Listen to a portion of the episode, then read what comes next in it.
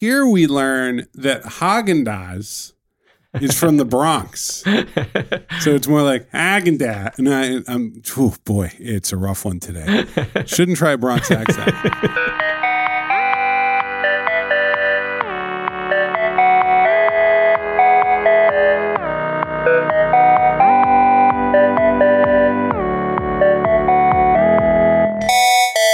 Hi, everybody. This is Paul Ford. I'm the co-founder of Postlight, a digital product studio at one oh one Fifth Avenue in New York City. And my guest today is Rex Sorgatz. And as an interviewer, I'm flying solo. All my regular collaborators are out busy with clients, which I can't really complain about because that helps us grow our business. So it's just me today, me and Rex. So, Rex, we've talked to you before, but we should catch people up. So you are a media and internet person. Sure. I'll take, I'll take that. Uh, you know, you're, you're a little tough to quantify. I mean, because you're part media strategist, mm-hmm. you're an entrepreneur, but you're also sort of right now it seems that you're focusing on writing. Yeah. For the last couple of years, I've decided that uh, I really want to take on a big project, that this would be my new startup in a sense, mm-hmm. that at least in its kind of scope of occupation of time, that like, I'm going to focus on one thing. And this is the book. A collection of myths and ideas, tactics and strategies that people have deployed through history for misinforming people. And hopefully we expose these in the book so that people have a better understanding of how this stuff has worked historically. Let's let's what is misinformation? Well, I use the term in a ridiculously broad sense. Okay. The social scientists tend to divide it up into three specific things: misinformation, disinformation, and a relatively new term, malinformation. Mal. Misinformation is data that is incorrect, effectively. Disinformation is intentionally spreading that information, okay. something that, that is done with bad intent. And malinformation, which is relatively new, is really interesting. It's not actually incorrect information. It's information that is correct, but spread with the intent of abuse. And we see some of this with the Russian Facebook stuff that's happening right now, where the Russians have been accused of amplifying messages that are actually probably true, but are using it to rile up certain communities and get them angry. You know, this is the critique that people have of Fox News a lot, which is that people on the left will be like, Fox News, it's evil and bad. And then you're like, well, they but they don't really lie, actually. They just emphasize certain stories. Like if a migrant worker, an illegal immigrant, kills somebody, that might be mentioned in on other news programs. But Fox News, that's an important story. They'll do it twenty times. Yes. So so Fox would say we're covering the things that people want to hear about, and other people would say that's malinformation. Yes. So what what got you to write about misinformation? I think you were working on this when we last saw you, heard you on the podcast. Yeah. So I came on a couple, over two years ago, and uh, I talked about a piece I had written about going back to my hometown in North Dakota. Mm-hmm. And out of that, that piece did very well. And I got agents calling me and saying, do you want to write a book? And I said, why, sure. Not, I don't really want to write that book, but I yeah. can probably come up with a proposal. Oh, they wanted like a delicate memoir of your Nebraska years. Yeah, and I might I might still do that someday, sure. but I, I didn't want to write that book right then, no. um, although it would probably have done good in the era of Trump. If Maybe, or it could have sold fourteen hundred copies. Who, who knows? Yeah, who knows? That's how these things go. So I I had I had kept a document for over a decade that was just lists of ideas of things that I want to write about, mm-hmm. and you're kind of like me, like you like writing, but you have other things that you're working on all the time. Yeah. And I try to write like one big piece a year. Yeah. So my document looks like hundreds of things added all the time. They're like, oh, I'd love to write about that. I'll never get to it. And I kept this document for so long, and it, it went from a text file to a Google Doc to eventually a Wunderlist. Mm-hmm. And it had literally eight hundred entries in it. And I looked at that document and said, are there any books in here? Like, which of these eight hundred things? And then I decided, I know, is there a commonality here? And I was like, these are all sort of about deception mm-hmm. and trickery and fakery. So the original proposal for the book was the Encyclopedia of Fakery. I wasn't going to write about one of those things. I was going to write about every one of them. Well, and the, the, you have some roots here, too. Before you became like an internet media person, you were an editor of Fate magazine. Is oh, that wow. Right? You remember that. Yeah. Yeah. I'm not going to forget that. Well, you know, there's a specific thing from our cohort, which is that you're kind of a, a you were late adolescent in the nineties, right? Mm-hmm. And sort of collegey. That was your yep. time, my time too. There was a, a theme of disinformation and, you you know, the Church of the Subgenius. There was sort of yeah. all, it was in the air. And then it, there was a a sense of cults and weird mail art, and that that was the weird and strange undercurrent of American society. Yeah. I mean, that, that era was fascinating. It was sort of late nineties, early two thousands. I edited this magazine called Fate, which really was a... A, it was on the side of the true believers of conspiracies. Right. And a lot of J F K, right? J F K and also Sasquatch. And uh, it, it, where did you come down on Sasquatch, Rex? Well, when I was editing, I said, we are not going, I made a dictum that was like, we have certain rules. We are not going to cover the Loch Ness Monster. Right. And then somebody sent in into the slush pile a, a story about Loch Ness that was about Scottish colonialism. And it really was a, an attempt to foist an ideology by the English onto the Scots. And I was like, all right, I changed my dictum. Right, we're running that. Right. We're going to go with this. What are you going to do? Um, and uh, so, yeah, that was a fascinating time. And there was so much in pop culture that was going on. The X-Files was going on. But even like that's Bu- right, that's Buffy right. the Vampire Slayer and, and hip-hop was really obsessed with outer space and, and conspiracies at the time. You still see some of it when people talk about the Illuminati and, and stuff like that. But it's almost like gotten branded and big. It moved out of pop culture onto the internet, which I guess we could say is pop culture now. Right. Um, and uh, and I think back then it was a playful thing, and now in the age of Infowars, I don't I don't know what to call it anymore. It's like some other completely different thing. Well, I think back then too, it was like you'd go so you'd go to the laundromat, and somebody would have left a Chick comics tract about how you were going to hell. And it was a fascinating document. What, what, what you, whatever you believed, you were just like, what is this? This little tiny comic book. And I sent away, I got all the Chick comics at one point. I was just like, I need to see all of them.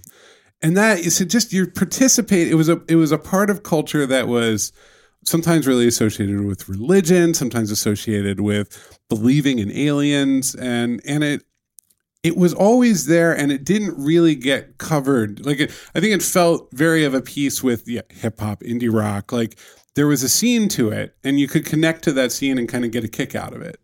Yeah, and I think that's still the big question today is how much of Infowars is something that we... people are watching because they believe or they get some sort of thrill out of it. Well, I mean, I watch, I've watched Infowars and Alex Jones for entertainment.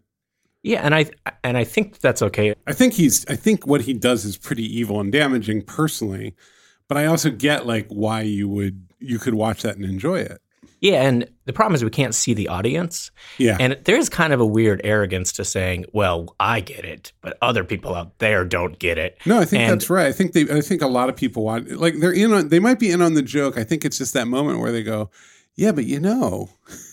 Yeah. maybe maybe Michelle Obama is an alien.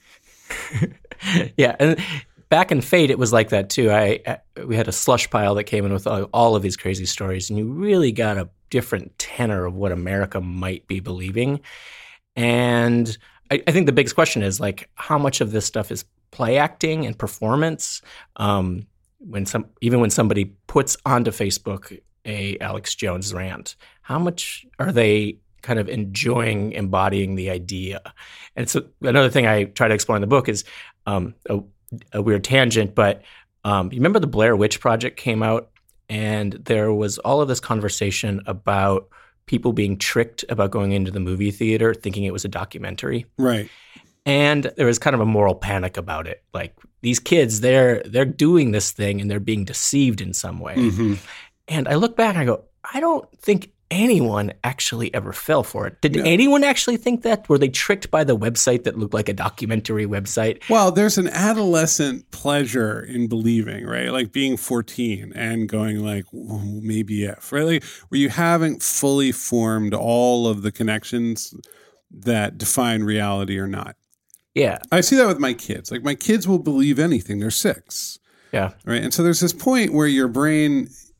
I feel that there is this point, and I think it really, for me, I remember like this in my teenage years. Like I would, in, in high school, you could give me something that'd be like, there are four hundred people who run the world. Uh, and that was my early experience of the internet, was a lot of like conspiracy theory stuff. And you really do enjoy turning it over in your head, and you kind of believe it for a day. Right. And then you're like, mm, no, nah, that's not good. I got that. I remember there was this thing called the holographic universe where it was like pasta will suddenly manifest and fall from the sky. Yes, and, I was yes. like, and a friend, a very smart friend recommended this to me. And I was like, oh, well, you know, if he thinks it's serious, I better check it out. And I, it, like for a half hour, it's like, oh, you can spontaneously manifest pasta from another dimension. And then I was like, no, you can't. You can't do that. Right. But but my brain at between like fifteen to maybe nineteen was willing to hold on to that stuff and didn't. It was very lightly held. There's a playfulness of the fairy tale mind where I think we're supposed to be entertaining those ideas and exploring them. I, I you know, the way we work and the things that we do, like especially as a writer, that's very risky, right? So I had to I made yes. decisions that I would be a far more kind of clinical human being as to how I approach the world, because I felt that that would probably, just because I thought that would help me. But if I didn't have that motivation, I might enjoy believing all kinds of things. I grew up in a small town before the internet, and I still remember having access to information that just didn't seem right. I remember picking up Time magazine, having a, it was an old issue from the seventies that I found in the archives at the high school library, and had um, a collection of ideas around Hitler that were since debunked. Uh, it was around the Hitler Diaries. Mm-hmm. And I remembered being briefly fascinated by this character. Right. And I look back on that with kind of repulsion. I don't think I even saw the word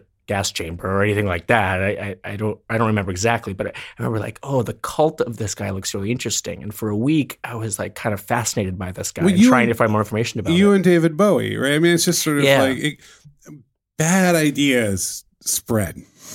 You know, they get in there, and but and sometimes it's playing. It is like, you know what I remember is remember one of the British uh, royal family kids, I think it was Harry, like dressed as a Nazi. Oh yeah, yeah, yeah. And you're just like, uh, I think you know there was the outrage in the press, and there was sort of there's almost like a cultural formal reaction, right? And then there's also everybody going like, what an idiot! Like it's just you're just like, yeah, of course he would dress as a Nazi. He like that. That's exactly the sort of thing an idiot like sixteen-year-old or eighteen-year-old would do. Yeah, and I feel like there's no there's no good reaction to that. Like he's gonna have a talking to, right?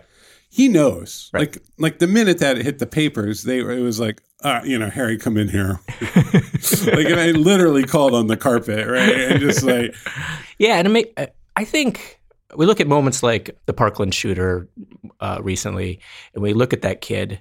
I don't actually even know his name offhand. No, and I'm, I'm actually kind of glad. I think that's a good yeah. thing that the media's done. You don't see his picture. You didn't see it for a long time. No, and actually and, the, the kids, by the by being activists, the Parkland kids gave a narrative to cover that wasn't about the killer.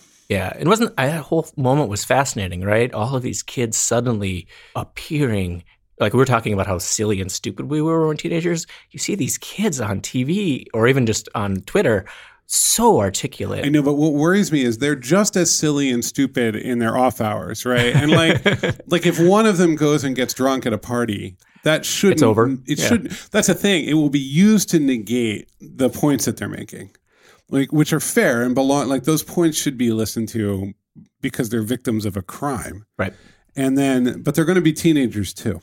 Yeah. And that, like, we're not good at that. That's that's that's a part that, like, the media isn't going to know what to do with that. So anyway, this is a corporate podcast.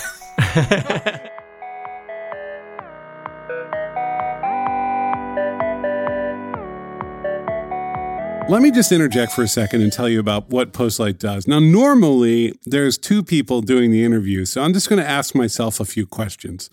Paul? What does Postlight do? Well, that's a good question. Oh, boy, we do a lot of things. We build platforms and we build the products on top of them. Digital platforms, that is. Uh, you come to us with your complicated technology problems, legacy systems that you need to upgrade so that they can work across the web and mobile, things that are slow, big ideas that your large organization needs to get built, small startups that you want to make sure are going to run well. And we help you figure it out, get a plan, get it built, and get it out. We're as full stack as can be. So that's what Postlight does. Let's get back to Rex.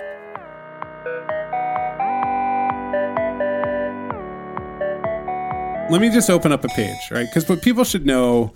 So this book, The Encyclopedia of Misinformation, encyclopedia is actually accurate, not misinformation, in that this is a set of entries alphabetically oriented or arranged. What's an entry I should be looking at?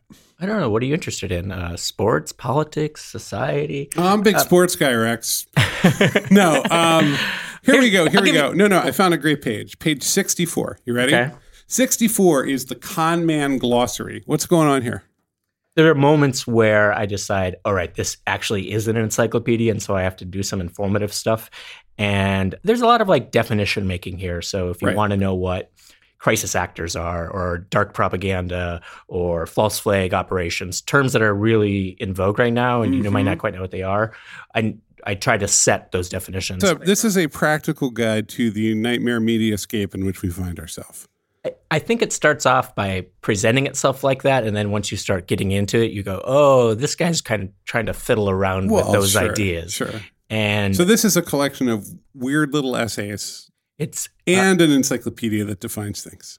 Yeah, it, it changes form from entry to entry. There are, there mm-hmm. are things that look like straight-up encyclopedia entries, but there's also stuff that's like, there's a couple short stories in there. Mm-hmm. There's a play. It ends with the Platonic dialogue. There's I lots lo- of there's lots of jokes. I love this one. There's charts, a, tables. There's a book I found when I was fifteen years old that I've never found anything quite like it, and this book reminds me of it. It's called The Domesday Dictionary. And it's nobody knows about it. It's just this oddity. Um, and it was like a, a a psychologist and somebody else. These two people got together, and it's just uh, definitions of everything terrible. Like, you know, a lot of it's about nuclear war. Right. And and so, and it's poetry, and it's weird quotes, and it's completely, like, your brain is just rattled after you read about five definitions. Right. And that's, that's fun, and, you know. Yeah, and so it's... I tell people it's barely a book. My publisher has said to stop saying that. But well, I you, love these because it's like, I might just read three or four pages, but I've had a wonderful experience with this book. And each entry ends with a see also, look at these entries. Yeah. And so you kind of can put together an interactive essay out of it. So if you're interested in, in false flag operations, you're like, oh, where does this little it, – it's, it really right, has so a wiki hole kind of quality to crisis it. Crisis actors are real professional thespians hired to play victims during fake military training exercises. However, in the hands of conspiracy theorists, crisis actors play a more sinister role. That's what we're talking about with the Parkland kids. Some of the conspiracy people have been talking about crisis actors. Yes. And uh, are saying that the kids that the kids who are standing up and talking about the Parkland shootings are crisis actors. And so see also astroturfing, clack. What's clack? They're paid participants in an event. So it came back into the news recently when a certain demagogue was coming down from an escalator in his hotel to announce his presidency. Mm-hmm. The the people that were organized to cheer for him was a claque. It, it is an actual uh, okay. pa- paid audiences. Um, fall, so you learned something. Like I did. I, I really did. Claque, uh, false flag operation, internet troll. We know what those are, but it's good that people actually have a resource. Yes. LARP, which is a wonderful term. Yes. Live action role-playing game. Right. Yeah. And there's a good indication of like, it it moves around between like super serious, mm-hmm. like, oh, fla- false flag operations, but also like cosplay is in there. Oh, and- see, I'm, now I'm getting into it though, because you've got the method, Pareidolia? Yeah, pareidolia is the the innate ability of humans to recognize patterns, oftentimes in ways that they shouldn't. So, for instance, seeing the face of Jesus uh, inside of a potato, mm-hmm. pareidolia is the is what scientists call that. We got the Rosenham effect, sock puppet, and Trojan horse. All right, so it goes pretty deep. I think maybe my favorite entry is flat Earth theory. And the reason I like that one so much is there is a, a surge right now going on where we believe that there are people out there who actually think the world is flat. And this goes to something we were talking about earlier. How much do they really believe that? I don't know. I mean, it's it's also, it's such good press. Yes. And then there's these products like the flat Earth like globe or whatever. It's not a right. globe. It's a map. Yes. But like, yeah, it does feel, the whole th- thing feels put on. Yeah. And so I could, I go back and forth in writing these entries in a way like, all right, do I have to like teach people that the Earth is round? And that sounds boring. No one wants to read that. But there are some examples where, okay, we got to set our, our facts straight here. One entry that's really serious is the anti-vaxxers one, where like, that's just annoying. I gotta, yeah. I gotta lay this out here. But um, the flat Earth one, I take this tack to that, well, let's look at this a little bit deeper. Is there actually a whole bunch of people historically who have said the earth is flat? And when you look at it, because that's that's sort of what we were taught in high school, was this idea that Columbus didn't know it was flat until he circled around the world. And that's been mostly corrected, I think. But it still exists out there that people in the Middle Ages thought that the earth was flat. Sure. And it turns out that's not really true. It's, okay, okay. And that and that was a, it was actually a thing that was invented by people, scientists and, and thinkers, intellectuals, invented in the nineteenth century as a method to get people to think more critically about about the past. So that whole childhood myth of like Columbus. Pla- Pla- Plato knows knew that the earth was round. Ptolemy knew the earth was round. Dante knew the earth was round because he he put uh, uh, the Inferno in the center of, of the planet, and he had pictures of people coming out the other side. Thomas Aquinas knew the earth was round. So I look at a lot of that kind of stuff too. Like, what are the moments that we foist our our biases about thinking onto them? So when Columbus set sail, he knew it was around. I mean, what the hell was that? I remember they told us like Columbus didn't know. Well, he thought he some, was he was thought he was getting to to the West Indies, or he he believed because he like held up an orange. You know, I think as I'm saying this, I may not know what I'm talking about. You should read the book. I really should. I really, it's good. They got you. You're, you're on. You're on brand message, Rex. You're doing good. All right. So let's let's go back to the con men for one sec, right? Yeah, and it, that entry is it's about the language of con men and, and about how they've developed their own vocabulary and this little lexicon that they all use amongst themselves. You see it in the Orange movies, or Orange Eleven, right. Orange Twelve, Orange. Can we skip ahead to page ninety? All right. Because here we learn that Häagen-Dazs is from the Bronx. We also learn that Aubon Pond is from Boston. That is almost more disappointing. Right. So this Häagen-Dazs with all that, with the umlaut and all, you're like, yeah, no, they're trying too hard. That makes sense. So this section is about how marketers will invent terms and brands that sound like they're from some place, but really are not from there. So Uh, Prêt-à-manger, sounds French, of course, invented in London. Um, umami sounds Japanese, of course, mm-hmm. but is, of course, an L A product. Uh, and then the, the page ends with Motley Crue, which sounds like it's Old English. Again, umlauts, right? We need to start a couple umlauts in. All right, so you're researching this thing. What blew your mind? What made you go, oh, my God, I can't believe I believed that? So have you heard that iron is readily found in spinach? And then, yeah. you, you, then you heard the story that, well, that's actually not true. Mm-hmm. And then there was a, a story that had been passed around for a long time for that skeptics really enjoyed, scientifically, skeptically minded people really enjoyed, that there was an error made in the uh, one hundred years ago in looking at the analysis of spinach. And it led to this myth that spinach had iron. And in fact, there have been It was a decimal place error. It had been two spaces to the left. And for forever, we have believed that spinach has iron and we don't. So this is an idea that had been spread around and it's supposed to encourage skepticism. Right. And it turns out, in fact, that whole story is, in fact, a myth. Of course, spinach has iron. Mm-hmm. And this idea had been passed around. And I put it in the context in the book of supermyths, these ideas that people – scientists especially propagate so that they can encourage skeptical thinking, and in fact, they are themselves myths. And so it's about scientists are also capable of inventing these things. What can we believe? I I think that's that's a hard question in these times, right? We're being told to encourage media literacy constantly, and uh, and we're asking kids to be more critical about their thinking and everything.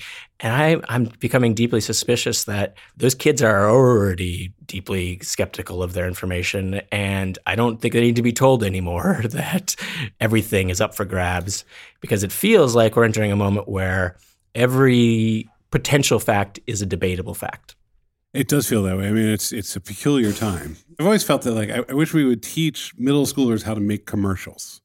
Right. Like, just get them the literacy to to create and make this stuff so that it doesn't have any secret power over them. Yeah, I think that a lot of the media literacy movement is really looking at how stuff is created. There's an alternative, uh, a counter to that idea, though, which is like kids already get this stuff. They're making memes constantly. True. Um, the Parkland shooters, kids uh, have sort of proven that they're very savvy. At least these specific kids are very savvy with media creation and even gaming news cycles. So what ultimately are we – how do we get kids to think more critically about the information they receive while still believing in some of the basic courses of history is, I think, like a big question right now. There's no answer, right? Well, Corey Doctorow had an essay recently. He talked about this idea of um, it's not it's not a time of facts versus opinions. It's not about what we think. It's about how we think.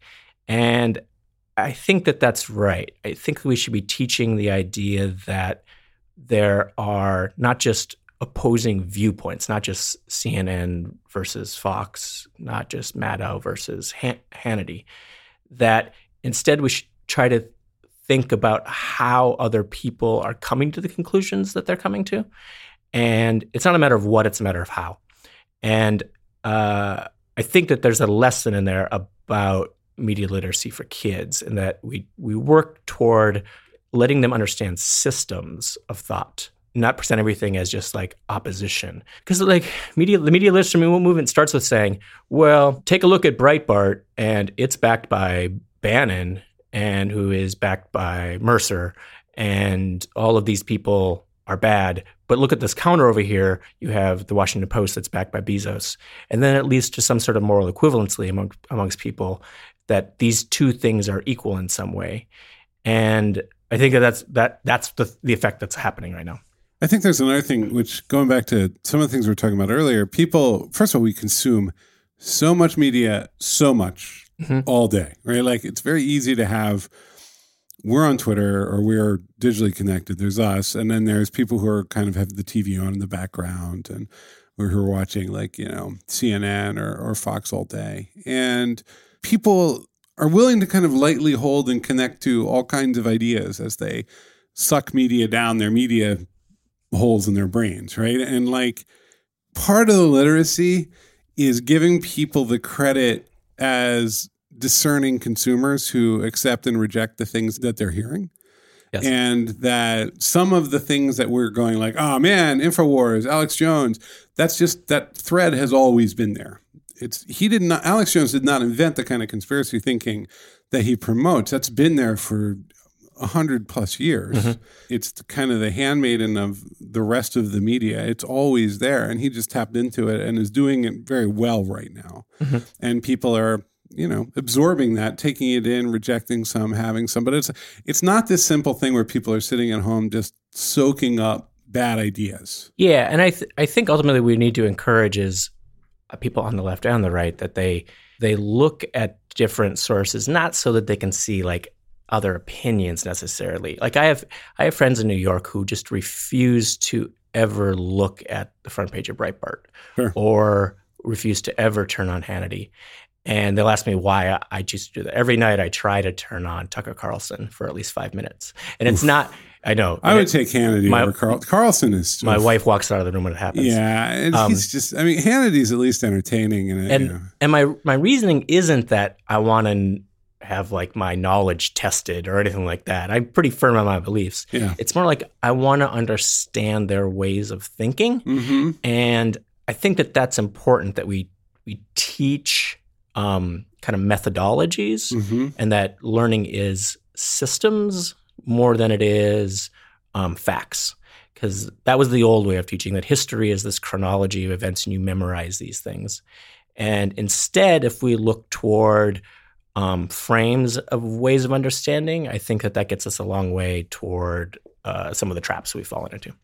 So look, let's let's tell the people about the book, The Encyclopedia of Misinformation, mm-hmm. a compendium of imitations, spoofs, delusions, simulations, counterfeits, imposters, illusions, confabulations, skullduggery, fraud, pseudoscience, propaganda, hoaxes, flim-flam, pranks, hornswoggle, conspiracies, and miscellaneous fakery. It's by Rex Sorgatz.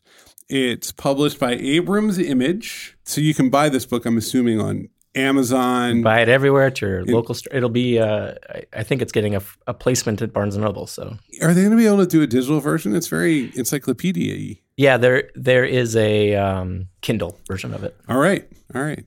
Well, that's it. That's all. Everyone has to buy your book. That's how this ends. Thank you. Don't be deceived. Well, look, I have a copy of this book, and it is pretty cool. It's very satisfying. It's got a lot of color on the cover, got a lot of images, got a lot of pictures, got a lot of words, all the things that good books have. But it's also a good book, and Rex is a good writer, and it's about a very, very relevant topic. And who knows? It could be a classic. You should go get a copy. You should go have one in your hands right now. You should have already ordered it. It's almost too late, but not too late. Get a book. Get the Encyclopedia of Misinformation. Now, I'm Paul Ford, the co-founder of Postlight. Postlight is our company here, and we build web platforms. But honestly, we're just happy you're out there listening. Anything you need, just let us know. hello at postlight dot com.